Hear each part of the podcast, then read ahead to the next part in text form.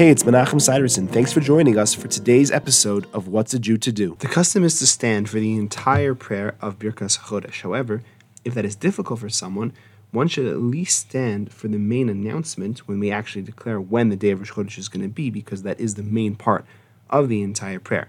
Also, if you're doing it in shul together with the congregation, the chazan will be holding the Sefer Torah at some point. Most shuls have the custom that he'll take it while reciting the paragraph of Mi She'asa Nisim. The announcement of when Rosh Chodesh will actually be, and the concluding prayer of Yichad at the bottom of page 452.